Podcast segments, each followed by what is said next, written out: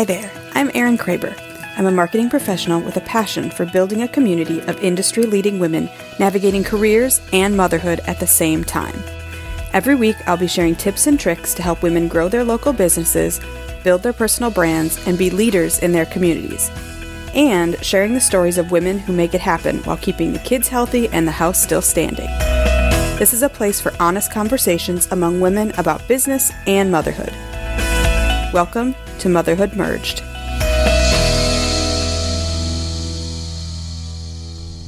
Hey there, and welcome to a new episode of the Motherhood Merged podcast. I'm your host, Erin Kraber, and I'm so excited to dive into a new topic of conversation with you today. And at this very moment, I'm out of town on business for the week. I'm actually recording this while I sit on my hotel room bed in Boston. This is actually my first ever trip to Boston, where I'm working on the NCAA National Men's Hockey Championship. And I got to thinking that nothing really triggers the mom guilt quite like having to leave the kids behind for a business trip. There's client meetings, conventions, site visits. They're just sometimes part of the job. Sometimes they're quick day trips, and other times, like this particular one that I'm on, they're a little bit longer. I know there are women who travel most weeks out of the year for their job. And I also know there are women who travel the world for their profession because it's a necessary component of the job. Over the weekend, I made lists, did all the laundry, and got everything together to be away for the upcoming week. And I honestly can't even recall the last real business trip I took. I think it was to a conference in California in February of 2020. That honestly seems like a lifetime ago. So, come Monday morning, I loaded my one suitcase and one backpack into the car. I went to the airport, got a latte, read a book at the gate, and then I realized that traveling for business really isn't all bad. Sure, it's definitely a pain to get the whole family ready to be momless, and I'll definitely miss them. But I also know they're in good hands and going about their regular schedule. I think it's easy to get caught up in the downside of having to travel for business. If you're like me and haven't been doing as much travel as you did pre pandemic, you might even feel a little rusty. There's all of the prep and planning, the early mornings and late nights, the airports and packed planes.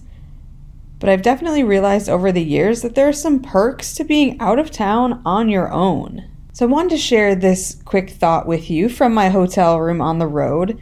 My top five things to enjoy while traveling on business. The first one is airport navigation. There's a lot to be said for the ability to travel through an airport with no one to worry about but myself. I can arrive later, thank you TSA PreCheck, breeze through security with my one or two bags, and get right to the gate.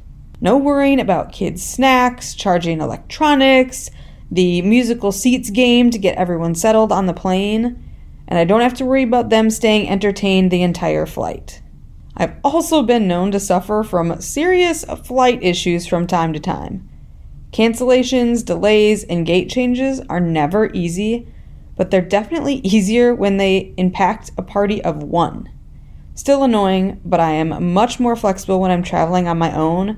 I don't mind flying late into the night or sprinting across an airport to make a quick connection by myself. The next thing to enjoy is simply the bed. When I check into a hotel, my favorite part is the freshly made bed and knowing it's there just for me. I can have as many pillows as I want. I can use all the covers or no covers at all. And when I leave the room, someone else will come in and make it for me. I can go to bed when I want. I can wake up when I want. Set the room temperature how I like it best and close all the shades for a peaceful night of rest. I love my husband, but a bed to myself is a serious luxury. Sometimes it definitely is the little things. So, item number three meals. Love the ability to eat whenever and wherever I choose. What will it be? A five star restaurant or room service chocolate cake? It's a toss up. I'm also convinced that just about any meal tastes better when it's on my employer's dime. Item number four is adult conversation. When my girls were younger, I definitely underestimated the value of simple adult interactions. Conferences and group meetings are adult only settings, and they're full of adults to share in conversation. Conversations about topics other than who started what and reminders to pick up the dirty socks off the floor.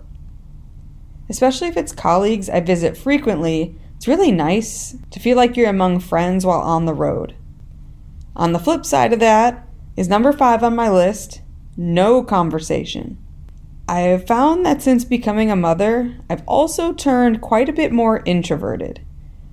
I can still carry a conversation with anyone and be quote unquote on when I need to be, but I also really value the quiet. I love getting on an airplane and opening a book I love coming to my hotel room and just enjoying some peace and quiet. And maybe that makes me antisocial, but that's the way I like it when I'm traveling solo.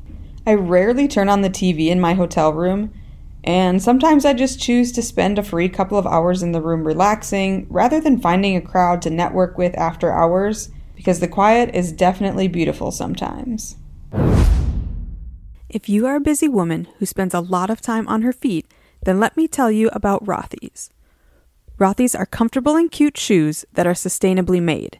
They offer flats and sneakers in a variety of styles that are perfect for work or with a pair of jeans.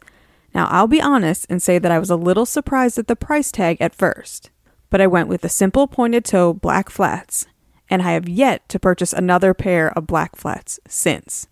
They are comfortable, durable, and even machine washable. I've had mine for over two years now, and they still look brand new. Take $20 off your first pair of shoes from Rothy's when you visit erinkraber.com forward slash podcast. Your feet, your back, and the environment will thank you. I know this was a really quick list, but these five things are happy accidents. Some bright spots when the job takes you away from your family. By far the best part is seeing happy faces when I get home. It's been said that distance makes the heart grow fonder. A few days without mom can be good for the family too. I'm committed to ditching the mom guilt when I have to travel on business. It's not easy on the family, but there are ways to make it more tolerable and even enjoyable. I can't feel bad about traveling as part of my career plan, especially when it gets me a night or two at the big bed all to myself. I love coming home to hugs, kisses, and happy faces, even if I forget to bring them a cheap airport souvenir. So I'd love to know how you feel about business travel. If you've traveled frequently pre COVID, did you miss it? Or have you found that it's part of the job you can easily leave behind? I know I've talked to a lot of women out there who just don't feel the need to have travel as part of their work plan any longer. And I think that's mostly to do with the fact that we've been spending the last two years on Microsoft Teams calls and Zoom calls that you don't even need to meet in person as often. And how does your family react to your need to be away from home when you do have to travel? I definitely don't think every business trip can be treated like a vacation day, but I do encourage you to find the simple things to enjoy while you're on the road. Cheers from Boston, and I'll catch up with you next week. Thanks for tuning in to this week's episode of Motherhood Merge. I hope you enjoyed this conversation as much as I loved putting it together to share. If you want to know when a new episode drops, be sure to subscribe on the platform of your choice so the newest episodes are automatically queued up and ready to enjoy. I do have one small favor to ask. It will only take a minute and it will help this podcast grow and get in front of more women who need my brand of support. I would be so grateful if you would leave a five star review and share this episode with a friend.